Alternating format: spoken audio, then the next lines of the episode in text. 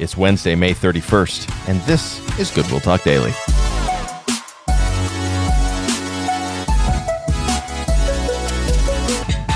Welcome back, everybody, to Goodwill Talk Daily. Pastor Marcos here with you. I hope you're having a wonderful week.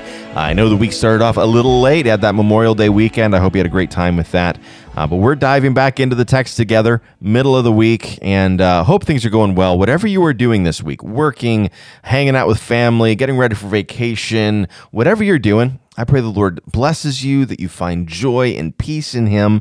And I pray that your love for Jesus would grow deeper and deeper every day.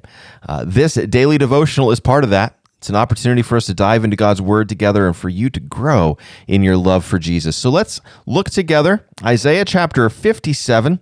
I'm going to read the entire chapter and share some thoughts. Isaiah chapter 57, starting in verse 1. The righteous perish, and no one takes it to heart. The devout are taken away, and no one understands that the righteous are taken away to be spared from evil.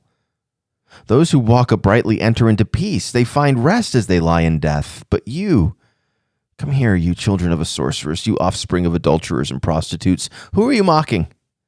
At whom do you sneer and stick out your tongue? Are you not a brood of rebels, the offspring of liars? You burn with lust among the oaks, and every under every spreading tree. You sacrifice your children in the ravines and under the overhanging crags.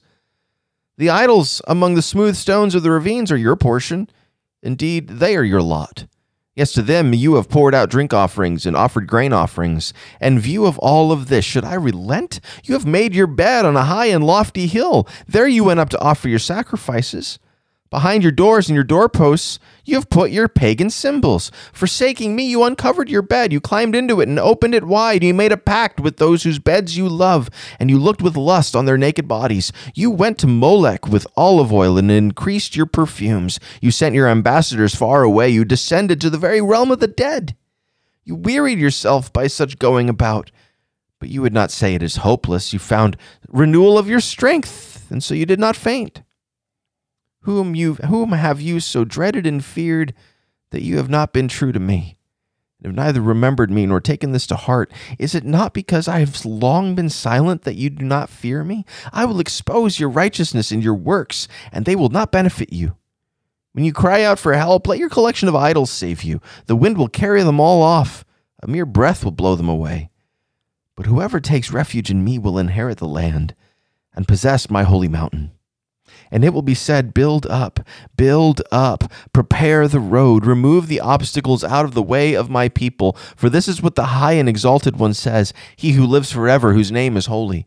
I live in a high and holy place, but also with the one who is contrite and lowly in spirit, to revive the spirit of the lowly and to revive the heart of the contrite. I will not accuse them forever, nor will I always be angry for then they would faint away because of me, the very people I have created. I was enraged by their sinful greed. I punished them and hid my face in anger, yet they kept on in their wilful ways. I've seen their ways, but I will heal them. I will guide them and restore comfort to Israel's mourners, creating praise on their lips. Peace, peace to those far and near, says the Lord, and I will heal them. But the wicked are like the tossing sea which cannot rest, whose waves cast up mire and mud. There is no peace, says my God, for the wicked. There has been a shift in the book of Isaiah, and it's it's now bouncing back and forth between the life of the righteous and the life of the unrighteous. And what we're learning in these chapters here is that in this life the righteous may in fact deal with suffering. They may even die at the hands of the unrighteous. But there's this fascinating little statement. Don't you understand that those who die, they enter into peace, and they enter into peace and they are being spared from evil. You see, when, when the righteous die, when believers die, we enter into what the book of Hebrews calls our eternal rest.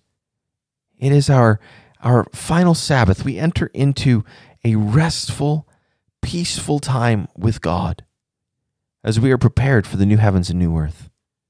You see, we enter into paradise, we enter into heaven, but that heaven is not our final destination. It will, it will culminate in a new heavens and a new earth, but, but all of it is described as a rest where we are now spared from evil. We no longer have to see it, we no longer have to look at it. We are able to embrace rest and peace. But while we're here and we see our brothers and sisters in Christ suffering, while we see them going through hardship because of the unrighteous, and the unrighteous, they look like they're doing fine. They're comfortable, they're peaceful, they're enjoying their lives, they're even doing some good works to make themselves feel good about themselves. We look at that and we say, How in the world is this fair? That the righteous perish and the unrighteous, they can keep on living and enjoying life. God says they'll never actually be at peace. There is no peace for the wicked.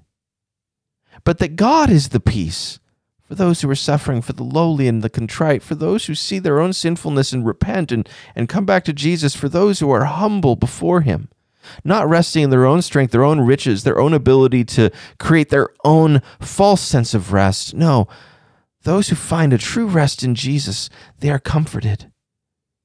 They are restored, they are guided, they are healed. As we go through this life, we will find ourselves jealous of people who don't follow Jesus because their lives look so much better.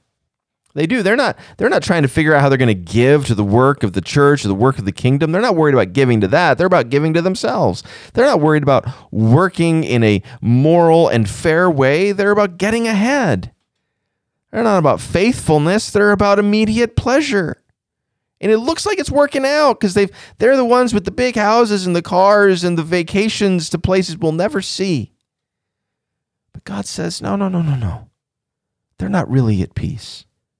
They'll never really be at peace because I am the true peace, God says. I am peace, and they are walking away from me towards themselves. They will only find destruction. They will only find more wickedness. They will never be at peace. But you, brother and sister Christian, Though there may be hardships, though there may be suffering and struggle, true peace is ours because God Himself, God Himself comes to the lowly, to those who have a contrite spirit. He comes to us.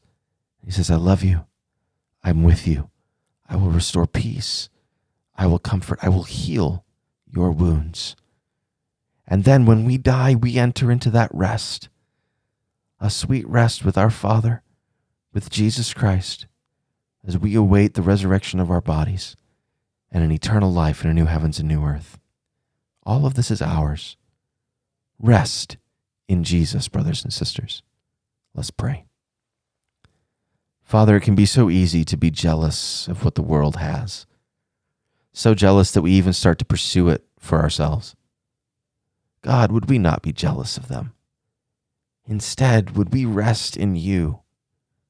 Would we be contrite and lowly, embracing humility and repentance, knowing that you come alongside us as we repent, you come alongside us as we seek to serve humbly, and you bind up our wounds, wounds that this world sometimes piles on.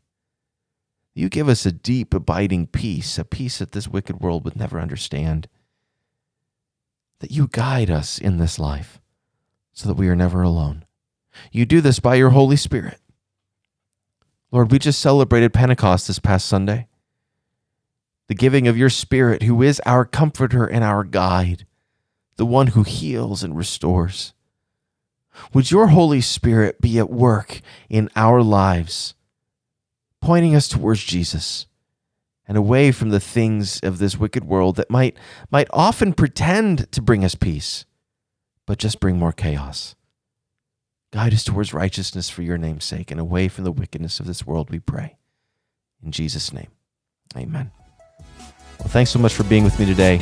Got two more this week, right back here at Goodwill Talk Daily.